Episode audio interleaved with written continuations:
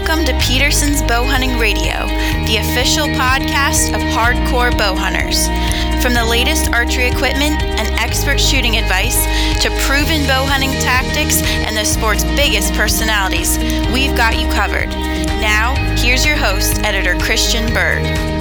All right, welcome back to Peterson's Bow Hunting Radio. We are the voice of bow hunting, and as always, we're thrilled that you've taken another hour out of your coronavirus quarantine to be with us today and talk about something that has nothing to do with getting sick, canceling events, or anything like that. This is the place today, right here, right now, to talk saddle hunting, which is one of the absolute hottest segments in the bow hunting community. And I've got a guest that is probably one of the best people you could talk to when it comes to saddle hunting today. And that is Mr. Greg Godfrey, one of the uh, co-owners of Tethrd, uh, a well-known saddle manufacturer. Greg, welcome to Peterson's Bow Hunting Radio. Christian, thanks for having me on the uh, coronavirus quarantine. I like it. That is, we need a rescue from that. It seems like everything, everywhere, news outlets, social media, that's all they can talk about. And quite frankly, I'd much rather talk about bow hunting. Well, I would too. And, you know, uh, I'm assuming that you've got half of your garage stocked up with toilet paper and the other half is stocked up with face masks or whatever. And what you're not selling on the black market to fund the further innovation in, in saddle hunting, you're using for personal use and sharing with your neighbors or whatever. So, yeah, of course.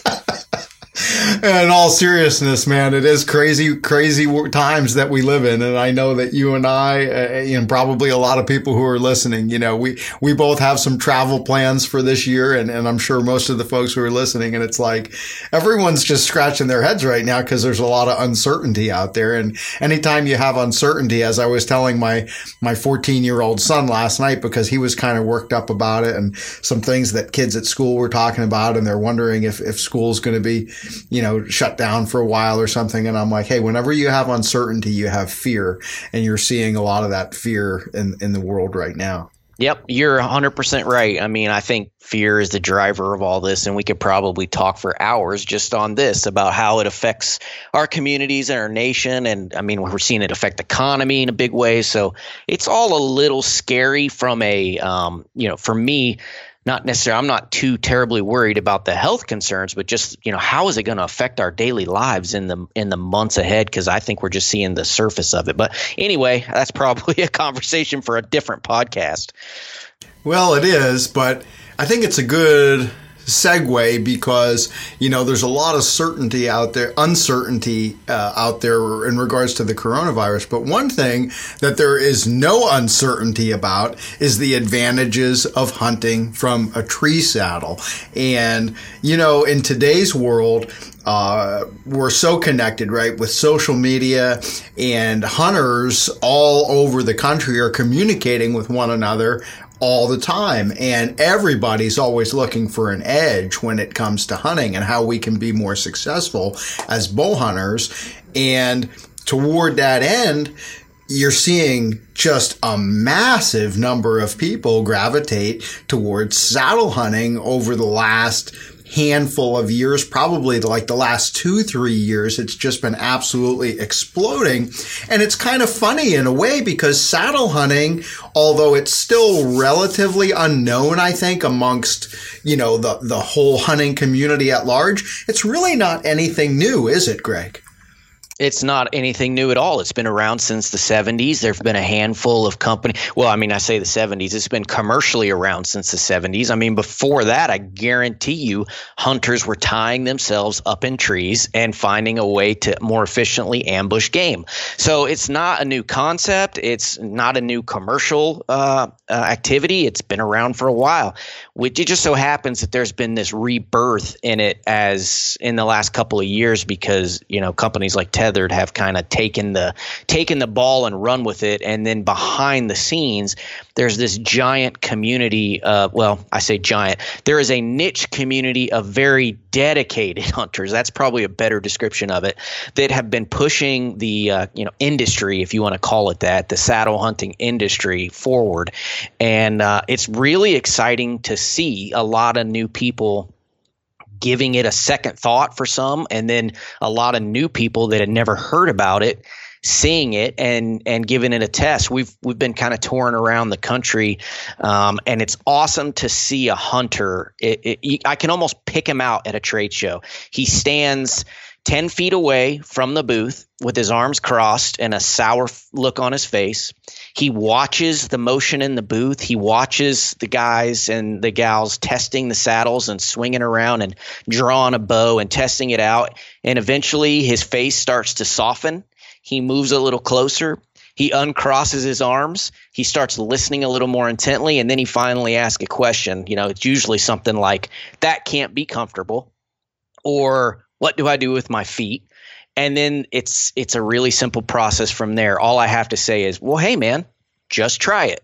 And then he tries it, and he realizes that all of the concerns that he had, while valid concerns, when you actually put your butt in a saddle and try it, it's really not a big deal. Most of those concerns go out the window within the first 30 seconds of sitting in the thing. And it's pretty neat process to watch. And now I've gotten to watch it, you know, hundreds and hundreds of times and it's pretty cool.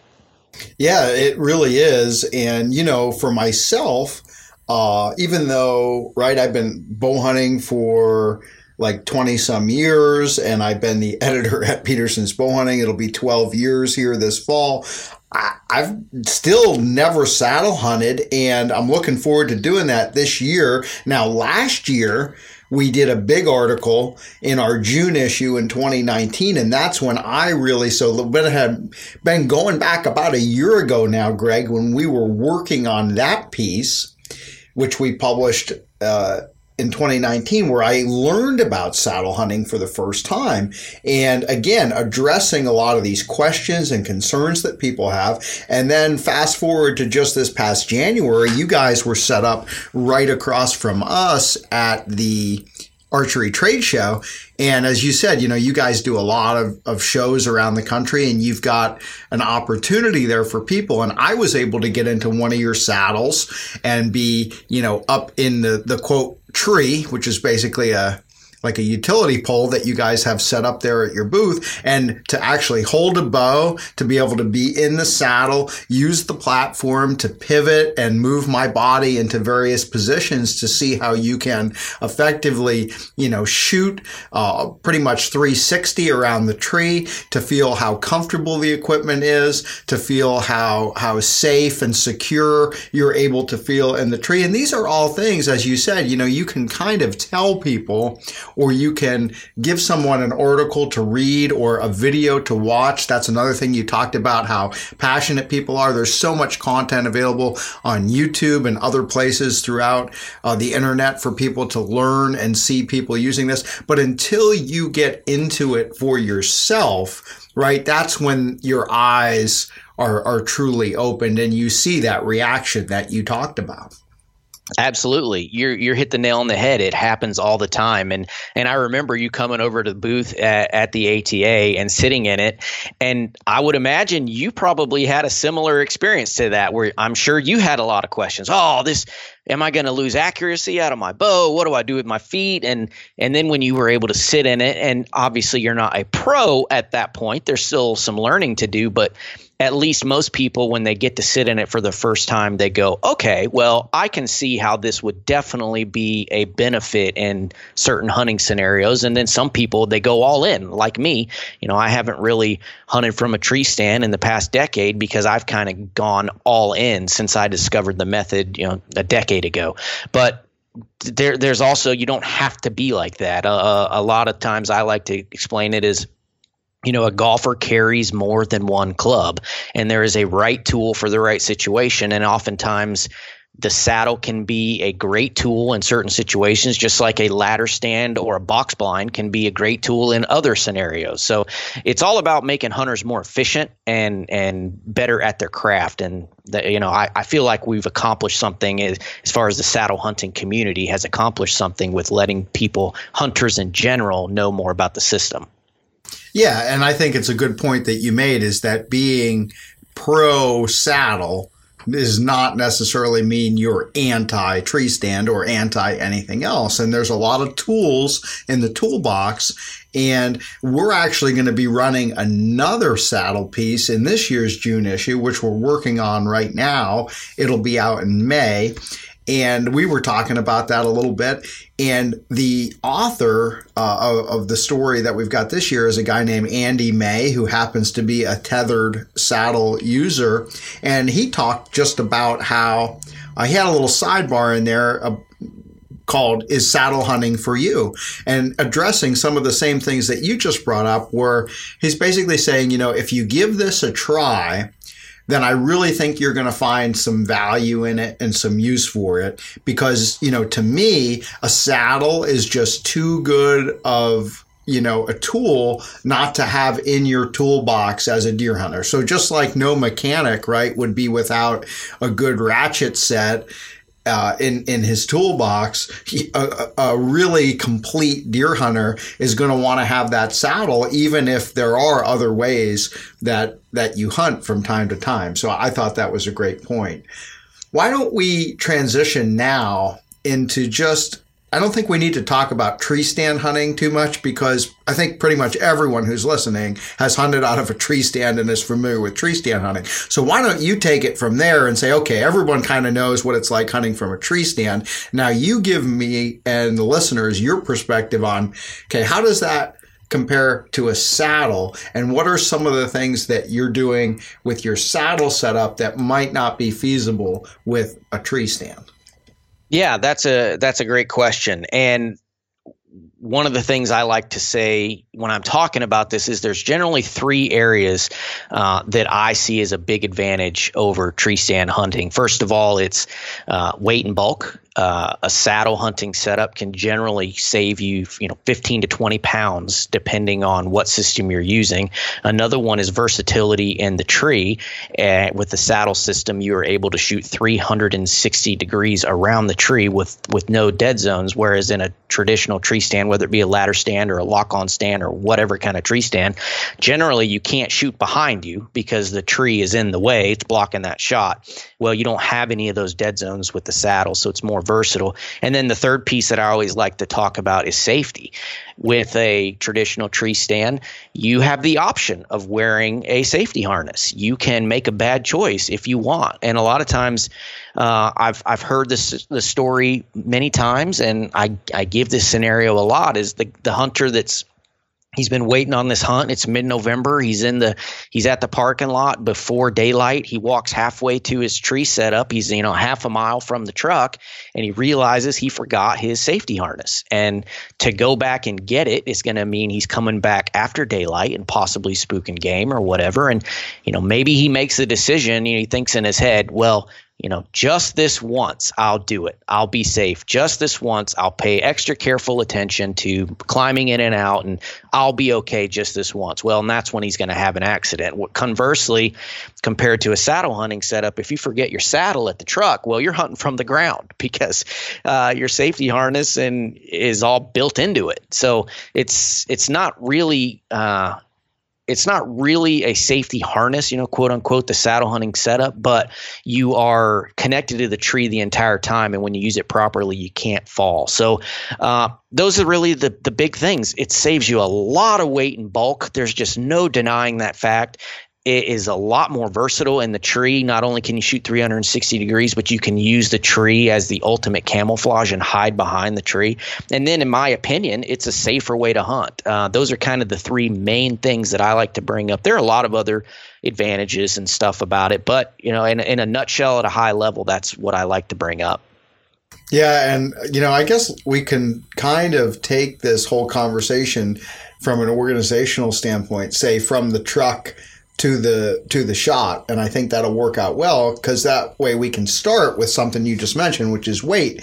Obviously in today's bow hunting world uh, there's quite a bit of interest in uh, backcountry bow hunting, uh, in exploring, you know, deeper uh, into pieces of public land, or even just if you're hunting private ground, of having that option to maybe, you know, you've got some tree stands set where are sort of your go-to spots, but there are different times of the season or perhaps some different wind directions or weather conditions that come along over the course of the season where you want to have some additional places where you can hunt. And so a tree saddle allows you not only to get into those areas carrying a lot less weight, but it also then um, kind of minimizes the amount of setup time that you have involved and it increases the fact that you can use pretty much just about any tree to hunt. And it's funny when you mention weight, I'll let you give me some specifics on like the weight of a give a typical saddle setup or your personal setup, but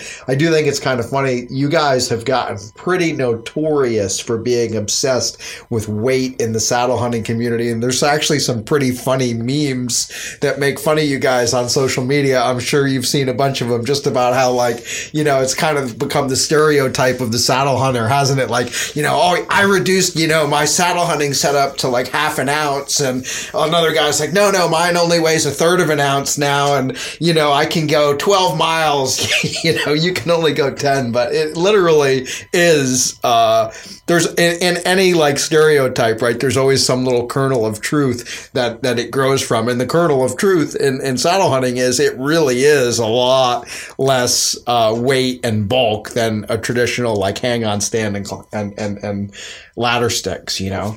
It is, and I actually made a video poking fun at this at saddle hunting community, and I promise you, I am the most, I am the biggest offender there is when it comes to cutting cutting weight and bulk. I some of that inspiration comes from my time out um, backpacking in Colorado, and I got this would be back like 2009, 2010 time frame, 11, and uh, I got bit by the the ultralight backpacking craze. And I was I was cutting weight everywhere I could trying to hike up the mountain with toothpicks and dental floss and that was it and and that kind of mentality transferred over when I started building my own saddle hunting setups uh, you know in my garage and that that's kind of where it came from. And so guilty as charged. I am a self-professed gram weenie. I like it to be as light and as efficient as possible because in my opinion the the more weight you have on your back and the bulkier your system is the that is a big friction point to going where the deer might be. And now if that deer is way back in the woods, you got to crawl through nasty stuff, you got to cross water. Having a lot of weight and bulk on your back is just going to make it harder on the hunter. So anytime I can cut weight and bulk and add efficiency into the system, that's what I'm going to do. Uh, but yeah, it, it absolutely is a. There's just no denying that it's a lighter and a less bulky way to hunt. If you just look at your average tree stand, you're going to be somewhere in the 15 ish pounds. You know, there are obviously lighter weight options out there, but I'm just talking as a general rule. If you're talking about a hang on tree stand where you climb the tree and, and, and connect it to the tree, that's going to be about 15 pounds. Where your average saddle system, including your ropes, and if you go with a platform, there's lots of ways you can do it out, but you're going to be talking a probably around that five pound mark all in. So you're talking, you know, 60% reduction in weight, 10 pounds off your back. So it matters. And uh, a lot of hunters are finding the benefits in that and, and realizing that it's, that it really makes them more efficient. Yeah, and another thing about saddle hunting, and I know this again, you know, not from a great depth of personal experience, but from uh, being educated on this, talking to a lot of saddle hunters. Your setup time when you get to the tree is a lot shorter because you're typically putting that saddle right on when you get out of the truck. And so you're walking into your area with your saddle on already. And then when you get to the tree, it's just a matter of uh, you know, if you don't have that tree preset with some method of climbing. You know, you may be using some some sticks or uh, some other method, you know, to get up the tree, and then you know once you're up to the height that you want. You're just attaching your platform, uh, basically swapping your your your tree tether for your lineman's belt, and you're and you're ready to go. Why don't you talk a little bit about that whole process? Uh, just go over you know the basic equipment of what's involved in a saddle setup. So talk about the saddle itself and the other things that you're using uh, basically to go again, like we said, from from the truck. You get out of the truck, you put your saddle on. What else have you got with you that goes along with that saddle? And then take me to one of your trees and, and talk about getting up to hunting height. That's a great question, and and like you said, I do put on the saddle right at the truck right before the hunt. It it comes with uh with a waist belt and leg straps and you can cinch it down to where it just you wear it in like a belt. You don't even know it's there. I promise you. You take 15 steps away and you forget you're even wearing the thing. Um, but yeah, so you'll you'll go to you'll go to the tree. You've walked to the tree, and now you're dealing with the situation where maybe you're carrying in climbing sticks or some other method to get up the tree because you still have to climb the tree, right? Which is no different than a, a hang on stand or something like that. So you're either climbing the tree with some sort of climbing method, or you're walking into a tree that is prepped already. Now, I hunt uh, both public and private land here in southeast Georgia. And on my private land spots, what I like to do is I like to prep a whole bunch of trees with cheap ladders from from Walmart or with screw in steps that's legal in in my area so I'll use screw in steps or bolts that I drill into the tree and I have all of these trees prepped around uh, around the lease in places where I can hunt at Uh, you know, depending, like you said, like the bed to feed pattern that I'm keying in on, or if there's a particular wind that I'm trying to take advantage of, now I can set up a spot without having to purchase a tree stand that goes in there. The climbing method is generally very inexpensive. I buy them on Craigslist. I buy them used. I buy them at Walmart for 30, 40 bucks. And I, now I have an inexpensive tree ready to climb. And I can show up to the tree with nothing but my saddle, my platform, and a rope. And it, it literally takes you know, 30 seconds to climb the tree. Uh, about another 30 seconds to attach my platform and then I climb on and attach my tether and I'm I'm hunting. So it's very very simple. It's quiet. It doesn't take uh, uh, it's it doesn't take a lot of time. Don't make any noise. It's just a really big benefit and one of the one of the things that goes along with it is I didn't have to spend you know whatever a typical tree stand costs you know insert that that value there i didn't have to plug 10 or 15 of those around the the property in order to get the same net effect of being able to hunt wherever i want at those on those prep trees conversely if i'm hunting in public land i usually take a set of climbing sticks. I have four or five different pairs and I hunt with different ways. I use climbing aiders, I use straight sticks, I use uh, climbing spurs like a lineman or utility pole worker would use. So there's lots of ways I climb, but probably the most common way for, for most people to hunt that way is with with a set of climbing sticks. So I'll take my climbing sticks. Uh, as I climb, I'm using the saddle as my harness. It comes with built-in lineman loops and a lineman belt, so you can have that piece of safety as you you know you're connected to the tree as you're climbing, and then then once you get up to hunting height, uh, like you said, I attach my tether, I clip that into my saddle. So now I'm connected with two separate lines, you know, redundant safety there at height. I set my platform, which is super fast, super quiet. Uh, you can set it in like 30 seconds and then climb on. I'm connected and then I pull my bow up and I'm, I'm hunting. So the process is actually pretty simple. It could, I could see where, where hunters might think that it could be complicated without ever seeing it done or experiencing it. But if you if you watch some resources on YouTube or check out the uh, some of the stuff that even you guys have done um, with the climbing system that Mike Carney showed with climbing a, uh, a, tree with aiders and refer back to the article that you guys released last year. It's it's really good and it demonstrates how you can do it pretty easily. Yeah, and to your point, I think those of us who are you know, veteran hunters who have spent a lot of time in tree stands, uh, setting stands, and removing stands. Everyone is pretty familiar with the use of a lineman's belt with our safety harnesses. And so, in that regard, you know, it's really no different with the saddle. The saddle itself is different than a, a you know tree stand safety harness but as far as climbing up and down using a lineman's belt it's really no different at all. So you've got that lineman's belt around the tree and you're using that to uh, support your weight in conjunction with your saddle as you're ascending and as you're descending. And as you said once you're at the spot on the tree where you want to hunt while that lineman's belt is still attached you're then taking your tree tether which basically is going up above your head around the tree, and then the rope from that tether comes down and attaches to what's called the bridge on your saddle, right? And the bridge is the uh, basically it's a rope on the front of the saddle that you you hook your tether into, and then that supports your weight, and it gets it, it, it comes down at such an angle that it's out of your way so that you can shoot your bow. And once you're attached to your tether, then you can undo your lineman's belt from your loops and, and store that during the, the time that you're hunting, right?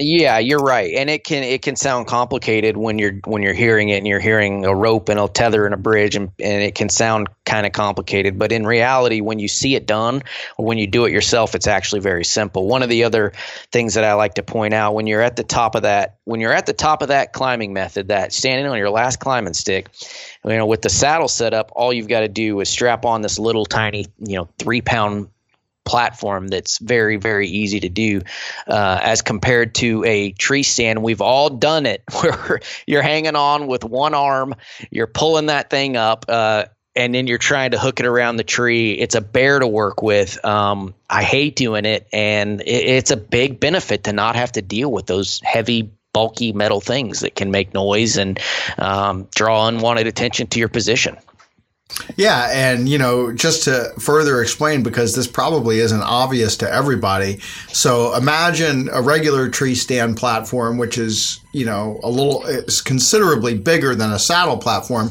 because it's designed for you to stand on, and it's supporting all your weight, and you're maneuvering uh, you know, on top of that platform in a tree stand, right, with both of your feet and you're facing away from the tree, right? And the stand usually has a seat that you can sit on and you lean back against the tree. In a, in a saddle setup, you're hanging facing the tree trunk and that platform, which you can rest your feet on if you want to, is really there just to use as a a pivot point, if you will, because the bulk of your weight the whole time you're saddle hunting is supported by the saddle. You're almost eh, kind of sitting in that saddle as you're hanging in the tree waiting for deer to show up. And I know one thing we didn't talk about as well. So if you can picture this, right? The hunter's facing the tree trunk, the his butt is in the saddle, and that's where his weight is kind of being supported. And most of you guys, I imagine you do as well. Um, knee pads are kind of standard issue equipment, right, for saddle hunters. Because if you if you simply relax, right, you bend bend your knees and allow your weight to pull you in towards the tree trunk, you can sit there with your knees against the tree, and it's like you're literally just sitting there in your saddle. And and you know, guys say that that is super comfortable, and you'll hang that way for hours and uh, with no problems. Absolutely, it's incredibly comfortable, and uh, you you kind of described it perfectly. I'll alternate on a let's say you know I'm hunting a half day. I'm I go in in the morning in the dark, and I'm sitting till till lunchtime. Well, I'm going to change my position throughout the day. You know, every 30 minutes, every hour. I'm just going to switch my position. I'm going to do it very slowly. I'm not going to make big, ridiculous movements in the tree. I'm going to do it slowly. I'm going to straighten my knees and go into more leaning position and you can imagine what it'd be like if you just went into your kitchen and you kind of leaned up against the kitchen counter and kind of put your foot out in front of you just a little bit. So you're just at a bit of an angle. That that is a really good representation of how you're how you're at when you're leaning in the saddle. Most of your weight is in that kitchen counter. You're not really feeling much pressure on your feet at all. You can lean against that kitchen counter for hours, and that's how I hunt most of the time in a tree saddle. I'm leaning it back into my saddle, and like you said, the the platform is just there as a positioning aid. I'm really only using it when it's time to make a shot. Uh, conversely, like you said, you bend your knees, you put those into the tree. I do wear knee pads. Uh, I see them as a absolute necessity. So I'll put my knees against the tree and I'll sit that way for 30 minutes, for 45 minutes, for an hour, whatever. And then if my knees start getting tender, I just straighten my legs slowly and stand back up. It's you just kind of alter your position throughout the day and and you can remain comfortable that way. And when you think about it, on a tree stand, you're doing the exact same thing. You're slouching down because your back starts to hurt, and then you straighten your back because your knees start to hurt, and then you flip the seat up and you stand up for a couple hours and you and you survey the area that way. You're constantly making small incremental shifts in your position to remain comfortable. You're doing the exact same thing in a saddle. It's just just the method is just a little bit differently. So you can absolutely stay comfortable. Matter of fact, in 2019, when I was testing uh, uh, our, our prototype saddle the very first hunt of the season. I mean, the very first one. I went to Montana on an elk hunt and I decided I wanted to try to shoot an elk on a water hole out of a saddle. And I went and I sat from daylight to dark in like the second week of September deer season wasn't even open yet. We're in, here in Georgia. So my very first hunt of the year was an all day sit in a saddle, and I was comfortable all day. Sure, I, I've moved my position, but I can absolutely sit all day long with no problem whatsoever. Yeah, and so another thing here that is worth pointing out, I think that's a big difference, and it kind of leads us into then from the climbing to the hunting aspect and some of the advantages that are there is the fact that when you set up a tree stand, you're generally setting that stand up in such a way that you want the stand hung on the same side of the tree as where you anticipate the deer to approach because obviously you need to do that in order to have a clear shot because if the deer are basically directly on the other side of the tree trunk from where you are. As you already mentioned earlier, that's your blind spot in a tree stand. There's always a piece of the pie directly on the other side of the tree. I'll say about like 40, 45 degrees or something like that, where it's a dead zone. You just can't shoot there, right?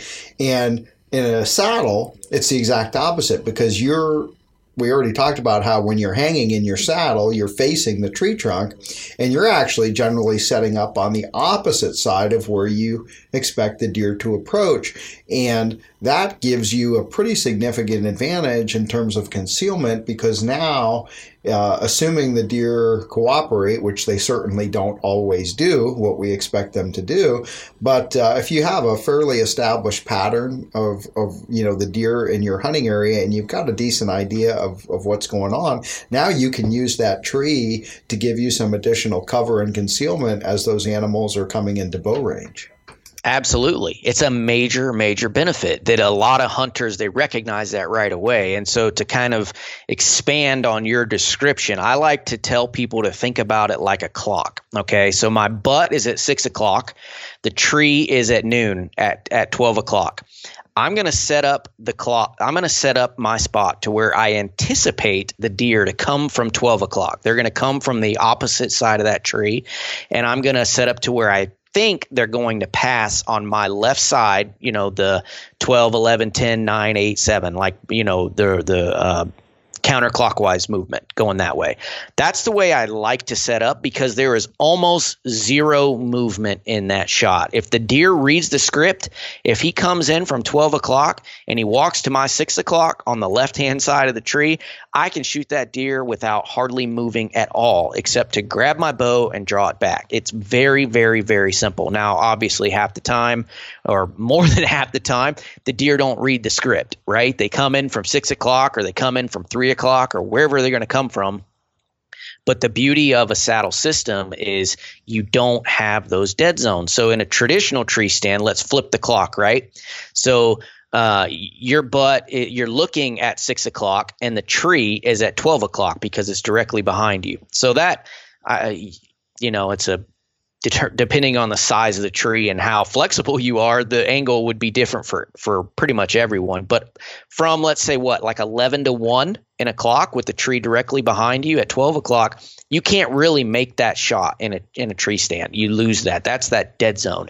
Whereas in a saddle, there's there's literally no dead zones. It might take you just a second to get the right position, but you don't have any of those dead zones. No matter where they come in on that clock, I can shoot that animal. And with a little bit of practice, you can do it really fluidly without a lot of big, big movements. You don't have to draw a lot of attention to yourself up in the tree. Yeah, so let's keep on, you know, progressing with this line of uh, thought here and talk about the different shots that you take out of a tree stand. You know, when we did our, our story last year, one of the things that we had as part of that, which I, I thought was really neat, especially if you're not familiar with saddle hunting, and hopefully you guys, you know, felt the same way from an educational standpoint is these are some illustrations that we had done showing how uh, a saddle hunter takes various shots in various directions and angles out of the tree. And so I'm not going to cl- claim to remember all of them off the top of my head. I know that there's different terminology that you guys use to talk about the different shots you take. There's there's a weak side shot, there's a top shot. I think there might be one called a drop shot. I'm going to leave that to you, but walk walk me through the various opportunities that present themselves to the saddle hunter and how you guys refer to those shots and how you position yourselves to accurately make those shots. Yep, and it's uh, again, it's best to talk about it in reference to a clock. Um, it's just the easiest way to explain it. And those terms that you mentioned, good on you. You remembered them exactly. That's what it is. It's the strong side shot, the weak side shot, the top shot, and the drop shot. And those are the four shots that we reference. And there's nothing any there's nothing special about any of those shots. It's just kind of some terms that we came up with in order to help describe it to people when they so they can visualize it. And the the strong side shot, I'll just kind of go through them and talk about it in reference to a clock. So the strong yeah, and side before, shot and before before you get started, I'm just going to make a disclaimer here because I'm a left-handed archer. So probably as he talks about this, as we lefties know, he's uh, Greg, you're right-handed, right? That is correct. So yeah, I'll he's talk about it from a right-handed guy's perspective. Exactly, and and most people are. So uh, I just wanted to say that before we get started, right? If you're a lefty like me, you're going to have to just mirror this like we always do with everything that we we watch or see or talk about in archery. Okay, with that, go. Yes, great point. Glad you brought that up. So we'll, let's let's go back to our saddle setup. We're on a clock. Our butt is facing six o'clock, and the tree is at twelve o'clock. So let's start with the strong side. Like I said, I try to set up all of my hunts to where I'm going to take a strong side shot because it's the easiest, the fastest. There's no movement. I can do it really, really well. I have great form. Everything's good about a strong side shot. So that strong side shot goes from about ten o'clock to about seven o'clock. That's kind of the piece of the pie where it is just money. If they come through from ten to seven, they're hammered. There's it's really really easy, and kind of moving around counterclockwise. Then you would move into the drop shot from about seven o'clock to about four or five o'clock, some something around that area, and that's basically where you spin around and you shoot to the backside, or you you know call that the drop shot. If you move a little further, from about five o'clock to about three or maybe two o'clock on the clock, that is what we call the weak side shot. That is the hardest shot to make in a saddle hunting setup. Uh, but compared to a tree stand where you lose the whole window behind you. Uh, in a saddle, you don't lose the window or the weak side. It's just a little bit more difficult to make the shot, but it's completely doable. And I'll talk about how we do it in a moment. And then, you know, moving around to the top shot, and that's on the top side of the tree. And that goes from about two o'clock to about 10 o'clock. Now, that's all pretty fluid. It's going to change relative how flexible you are it's gonna it, there's little things that are gonna matter. How big is the tree? If you have a really big tree it's harder to get around to the top side and make the top shot. If you have a really small tree it's really easy to spin around the tree and shoot them all from one direction. So there's a lot of variables that go into it but as a you know a high level overview that's it. The top shot the strong side the drop shot and the weak side. In order to make that weak side shot what most people do, what I like to do is I like to come around clockwise around the tree and I go from the nine o'clock position and I situate myself on top of the tree. So now where I'm basically behind it in the 12 o'clock position, and that lets me shoot to that weak side. Uh, that's how I like to do it. Uh, there's another way you can do it where you can spin around uh, counterclockwise and kind of put your butt against the tree and stand up and shoot like a more tradi- like a traditional tree stand guy would shoot. So you can make the shot.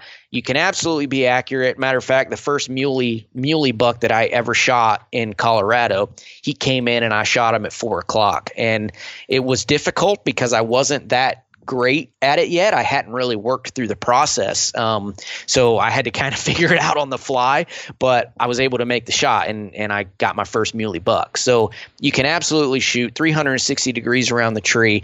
If you'll spend 15 minutes in your backyard uh, or, you know, on a piece of public land, if you don't have any trees in your backyard, go to a piece of public land or go to an archery range and and find some way to set up at ground level and for 15 minutes just practice moving around the tree, practice getting into those positions. It will make a huge difference in your confidence level and in the the, the tactics, in your tactics to shoot those shots. So I highly recommend everyone when they get into a saddle, they they go in and they practice shooting their bow. Now on the flip side, you should be doing that too. If you're a tree, if you're just a traditional tree stand guy, you should be shooting from a tree stand, whether it's a ladder stand, a hang on, whatever, because it's going to change your form a little bit, it's going to it could possibly change your point of impact. I mean, how often do we hear that, you know, I shot high or low because the angle was weird. So you should be doing those things from a tree stand anyway. I know most archers don't. I was guilty of that for years. I would shoot flat-footed on flat terrain and that was all the archery practice I ever did. And then I'd climb a tree and shoot from 25 feet high, and my point of impact would change a little bit. Or I was leaning in a weird way to get around a limb or something, and that would change my point of impact. And I never practiced that stuff. Now I practice it all the time. I get up in the saddle and I shoot from the saddle, and I and I feel like I'm more confident uh, because I do those practice steps. Um, so it's a big deal. You can absolutely shoot 360 degrees around the tree, and if you'll take your time and practice in the off season or the preseason, then you'll be uh, a much more efficient hunter. Yeah, and you know, to your point, practice is key and, and to practice you don't necessarily need to go 10 or 15 feet up the tree. You can literally just get a couple feet off the ground you know just high enough that you're obviously you know hanging in your saddle. You can put your platform uh, on the tree and um, you know, just throw a couple block targets out there in, in the backyard and, and go ahead and get comfortable with the maneuvering into those different positions. Um, I know there's a lot of other questions that you get when it comes to shooting out of the tree in terms of people wonder, you know, is it hard to draw your bow because you're not, you know, standing? And, um, you know things like that. What are some of the the most common concerns that you hear or questions that you hear about when it comes to drawing aiming you know shooting following through out of a saddle? And and how do you respond uh, to those? You, it's a great point. And it it would be dishonest to just talk about the benefits and the advantages and not mention some of the drawbacks. So there definitely are drawbacks, right? Like anything in in life or in hunting, there are pros and cons to every system. And one of the cons uh, is that you can find yourself in a awkward position because you're so mobile and you're able to move around the tree. You could find yourself hanging at a weird angle with your rope crossed up. You get your bow entangled in the ropes definitely something that every hunter should realistically think through and how they would handle it. And that's where that's where I always go back to practice. If you set up in the backyard, like you said, six inches off the ground, so you're not in a putting yourself in a dangerous situation, and you you you move through these positions and you think through and you practice how you would actually make the shot, uh, you can eliminate many of those concerns before you ever head out to the woods and hunt. The other thing uh, that I think is an advantage is, in my opinion, you're more stable shooting from a saddle as opposed to a tree stand. Now, if you if you take your shots in a tree stand sitting down, you're really really stable. That's a really solid platform. You have you have three points of contact. You've got your left foot, your right foot, and your butt. You're in full contact, three points of contact at all times, which is very stable and a great way to shoot. Now, conversely, if you stand up and you have to take, let's say, you know, again, you're, let's talk about the right handed shooter, you're sitting in a tree stand and the deer comes off to your right. That's kind of what I would consider the weak side in a tree stand because you have to stand up and you have to turn your whole body to face the right. Now in that in that shooting position, you only have two points of contact. You only have your left foot and your right foot. So you're inherently not as stable. And then you're hopefully keeping the right position by bending in your waist and keeping that good T form that we always talk about as archers. So hopefully you're not doing any kind of weird position. Um, but you do lose a, a little bit of that stability when you stand up to take a shot. Uh, on the flip side, in a saddle, you pretty much always have three points of contact because you always have your hip supported, your your trunk supported in the tree, and then you always have a knee or a foot, you know, both knees or both feet or whatever in supported by the tree. So you're a little bit more stable, and I think it's also easier to bend at the waist with the saddle because of the way you're not restricted by the seat or anything like that. It's so easy to move in my opinion, it's a little bit better. Uh, it's a little bit easier, rather, to keep good form. But you know that's that's just opinion. I'm sure uh, the tree stand guys could debate me back and forth on that one. But it, you're at least as accurate from a tree stand or a tree saddle as you are from a tree stand. So it's not a major issue to me. I like I said, I've been hunting out of these now for a decade, uh, almost exclusively, and I could I could name 10 guys that have been hunting out of those out of saddles for even longer than me, and they're killers. And one of the guys I always like to bring up is John Eberhart, who is very well known in the saddle hunting community for shooting all these you know record book Michigan bucks, highly pressured public land, and he's hunted out of a saddle since the early 1980s, and he is you know a killer by pretty much everyone's standards. So you're not going to lose any accuracy, uh, especially if you get up and you, you take a little bit of time and practice from it. And you might even find that you like it a little bit better, but maybe that's just me. Well, another thing that I wanted to ask you about, and this kind of gets into both shooting and equipment and maybe equipment modification or customization, is uh, I'm sure a lot of people ask you about your tether because your tether is coming down to your bridge. And so you've got this rope basically in the center of your body. And depending on exactly where you've, you know, cinched your tether onto the tree, the angle of that rope and where it comes down there to you is going to be either steeper or less steep you know depending on exactly where that rope is connected to the tree. But then you've got to potentially get your bow you know swung over the top of that rope as you've drawn. Now you're at full draw and you may have to swing a little bit. Um, talk to me about you know if or when that that can become a bit of a problem as you're uh, getting ready for your shot and how again you might address that during those practice sessions because where i'm going with this is i know that a lot of you guys will use um, I think you call them rope men, which is a little device that goes on your tether rope and it allows you to really easily adjust the length of your tether. And, and so maybe each individual saddle hunter needs to play around with that a little bit and find out, you know, where you like to set your tether on the tree and how long you like that rope to be. And then that works best, you know, for your shooting might not be the quite the same way that I would set it up, you know, if I'm kind of doing the same thing. It, yeah, it's a great point. And the tether placement, you you hit the nail on the head. It's very personal and it's very uh, it can it can it can change depending on the setup. So on a bigger tree, I'm probably going to put my tether a little bit higher so I have more slack in my system so I can more easily shoot around the tops the top side of the tree or onto the weak side. A smaller tree, I'm probably going to put my tether a little lower on the tree because I can eat more easily maneuver and I find a lower tether a little bit more comfortable. As a general rule, when you're setting up your tether and you're you're learning this in the preseason, I, I like to tell people to start about at your at your forehead or somewhere on your face you know, nose height, chin height, forehead height. Somewhere right in there is where you're going to attach your tether to the tree and then adjust it for comfort or for usability, kind of up or down. There's no wrong way to do it. If you go really high, that's fine if that's the way you like it. If you want to go really low down around your chest, that's fine too. It might make sense to do that in certain hunting scenarios. Now, you brought up a point that I like to address as well about if you're in a weird position and now you are you're, you're dealing with moving your bow, you know, over your bridge or your tethers getting a getting in the way of the bow.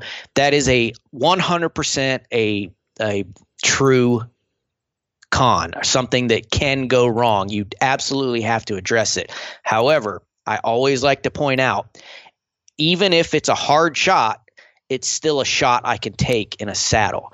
In a tree stand, you absolutely on most trees lose that shot to the backside of the tree. So that is a, a, a major con to me. If that deer comes in directly behind you and he never comes to your left or right, there is a really strong possibility that you're not going to be able to make that shot regardless. Now in a saddle, yeah, I might have to move my bow in a weird position or I might have to adjust my tether a little bit, but I can get there and I can I can make that shot uh, with just a with just a little bit of setup or a little bit of adjustment to my setup. So it, yes, it is a con, but it's also a pro on the flip side because it allows you more versatility. And there are lots of little tips and tricks for adjusting your tether in the tree. You brought out one of my favorite ones, which is the Ropeman.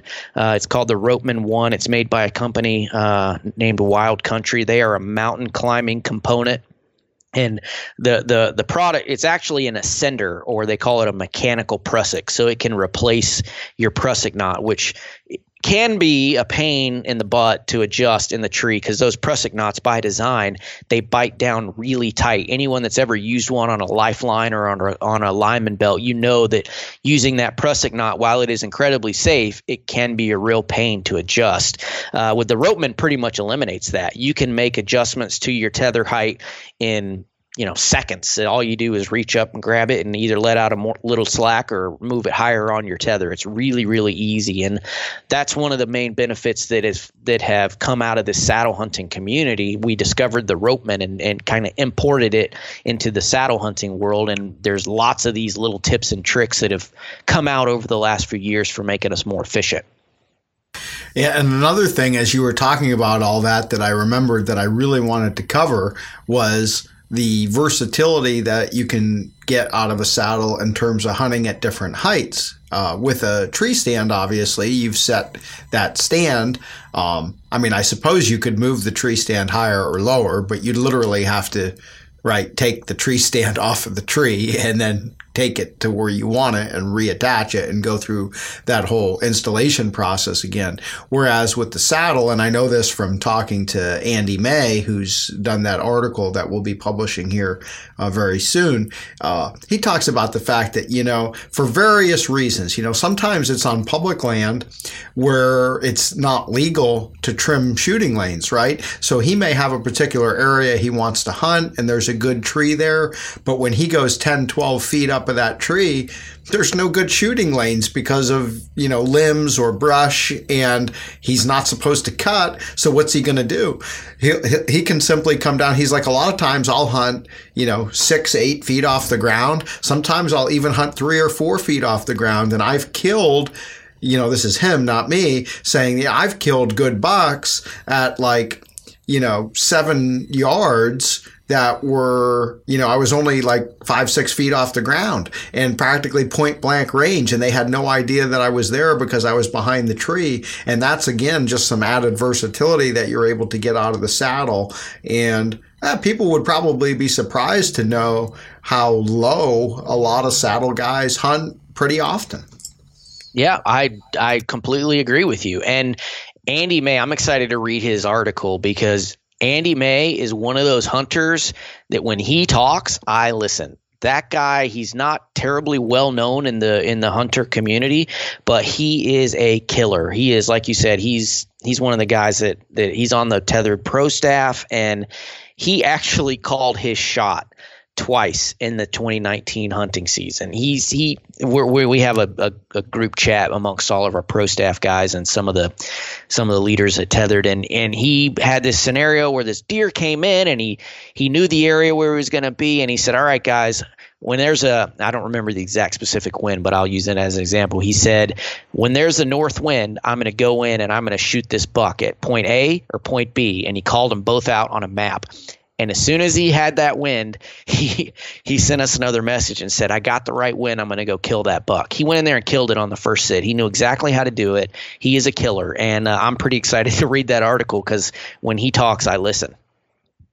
Yeah, he uh, he seems like he really knows what he's doing. You know, it's funny. There's another guy who writes for us regularly, who I know that you know, and uh, probably a lot of our listeners. A guy named Bo Martonic, a fellow Pennsylvania guy. I think he's hunting out of your saddle as well. But I actually sent an email to Bo, and I said, Bo, I said, do you know anybody that killed a nice buck out of a saddle uh, this past season, and he's like, Andy May killed, I forget what he said, two or three nice bucks out of a saddle this past season. He's like, You want his contact information? I was like, Yeah, send it over, dude. And uh, so I made contact with Andy and I, I looked at, uh, you know, some of the pictures that he had and the things that he was doing with his saddle. And I was like, Yeah, this is definitely a guy that I would like to uh, you know, have put a piece together for Petersen's bow hunting because he obviously knows a thing or two about how to get the job done out of a tree saddle.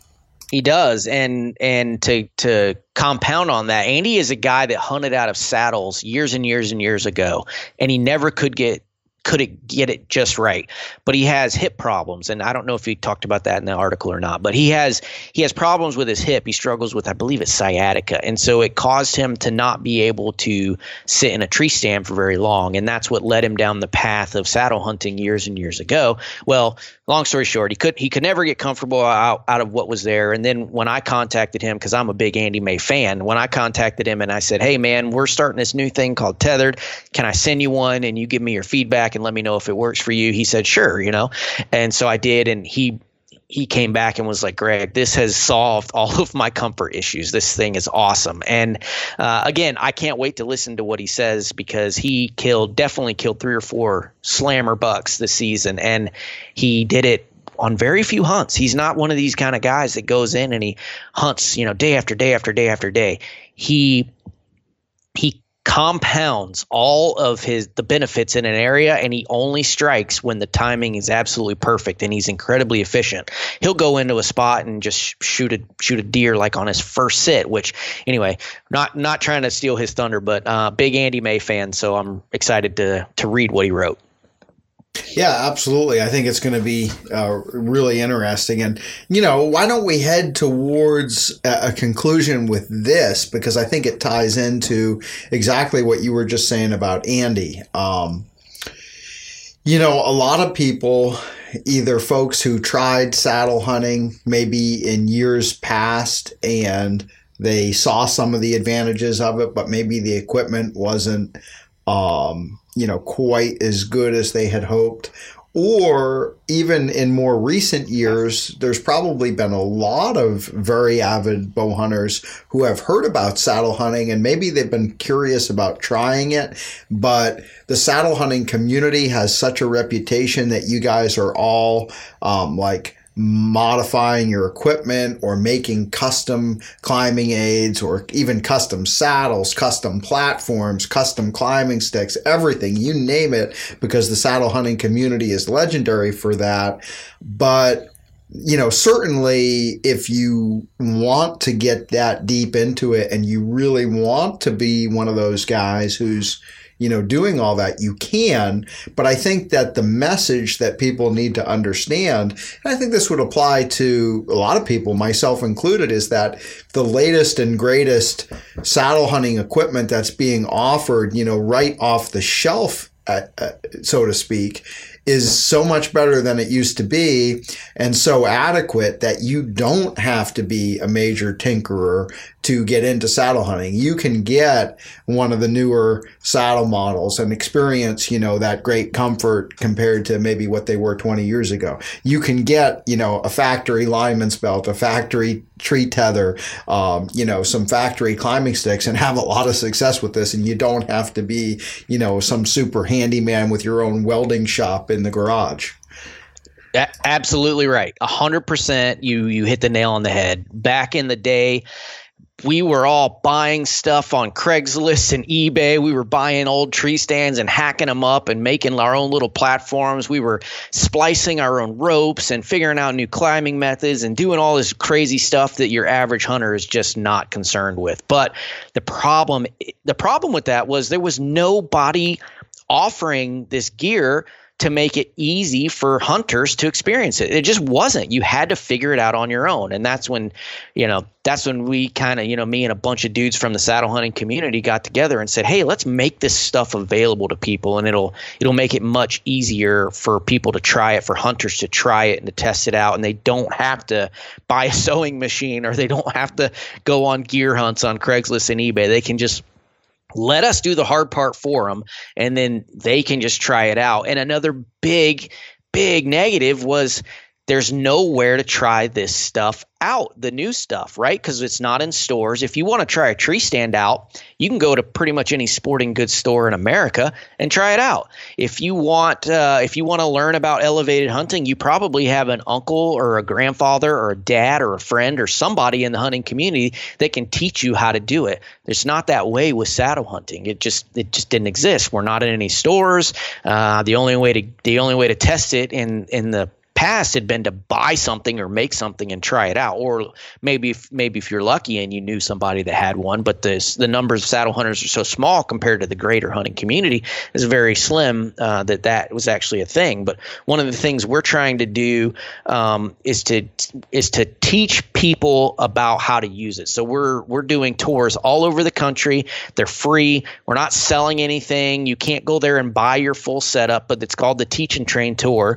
And we're basically basically partnering with hunters all around the country. Some some of them are Tethrd guys, they're associated with us, but then others of them are just normal dudes that just want to teach people about um, about saddle hunting, and it's pretty cool thing that you can do. Go to one of these events, you can test all the gear. You can try it out. You can have someone there that understands how the system works, can teach you how to do it, show you the pros and cons, let you try everything out. And then if you want to get into it, you can. There are there are ways you can order that stuff online, but the purpose of the tour is really just to educate hunters about what's out there and let them try the setup before they have to buy it.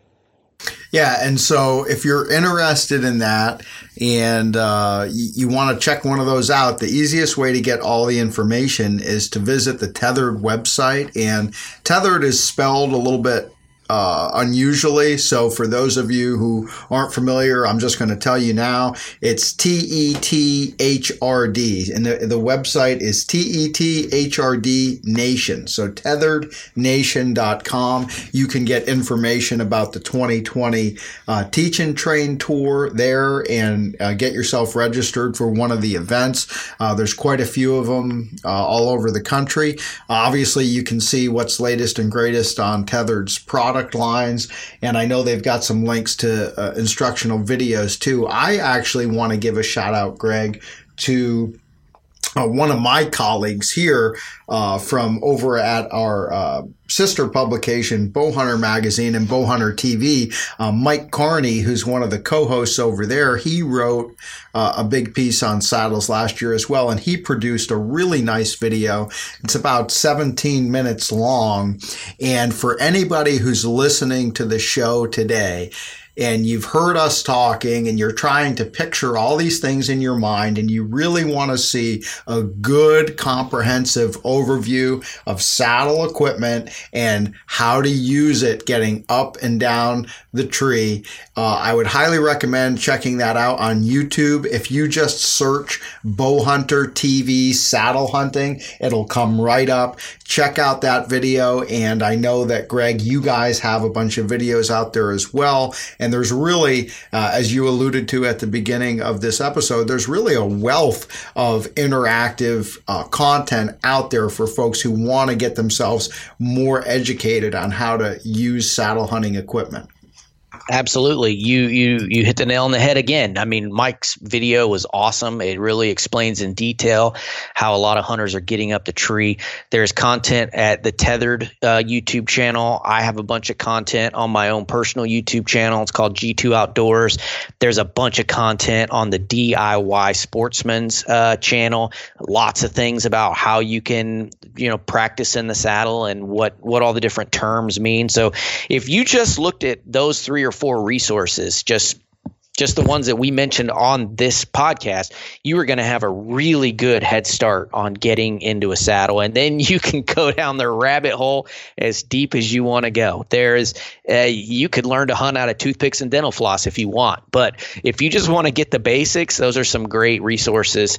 Um, and then another great resource is the saddlehunter.com forum and the Saddle Hunter Facebook group. Um, lots and lots of people that are willing to help and, ex- and explain the process and answer your questions and give you tips and advice and strategies. So there's no reason not to learn about this stuff now. With uh, with as much content as there is out there and as many people that are willing to help you learn, there's just no excuse for not for not digging in and figuring it out. And then you know then you make your own decision on whether or not you see the benefits and the advantages, or whether uh, you're you're you're happy with your system. And if you are, that's great. But if you would like to save some weight and bulk, maybe add a little versatility, then the saddle hunting setup might be a good tool to add to your toolkit.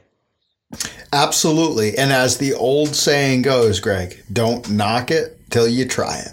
Oh, I love it. There's so many. If I had a dollar for every time, you know, I kind of referenced this at the beginning about the guy that stands there at the at the front of the trade show and his arms crossed and he's sour. If I had a dollar for everybody that said that can't be comfortable, there's no way that will actually work, and then ended up converting, I'd I'd be doing all right.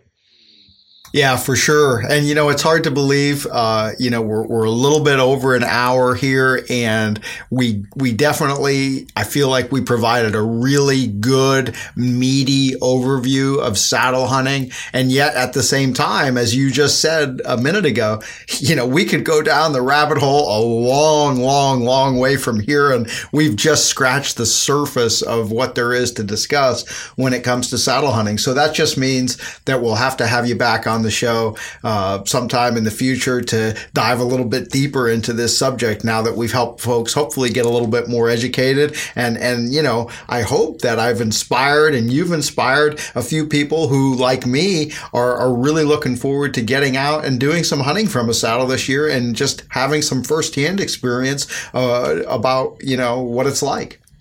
Excellent. Uh, I really appreciate the opportunity to come on and talk for a little bit about about bow hunting. I mean, that's like my favorite thing in the world to do. I'm a long time uh, Petersen's bow hunting subscriber and reader, so it's it's pretty cool for me to have this opportunity. So thanks for giving me the chance, Christian.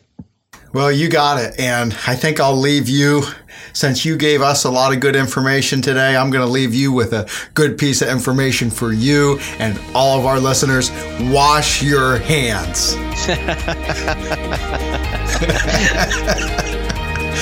all right, buddy? Wash That's your great, hands. Man. Wash your hands. Stay safe. Stay healthy. And we'll talk again really soon. Thank you for listening to Petersen's Bowhunting Radio, the official podcast of hardcore bowhunters. Pick up the latest issue of Petersen's Bowhunting on your local newsstand or check us out on the web at bowhuntingmag.com.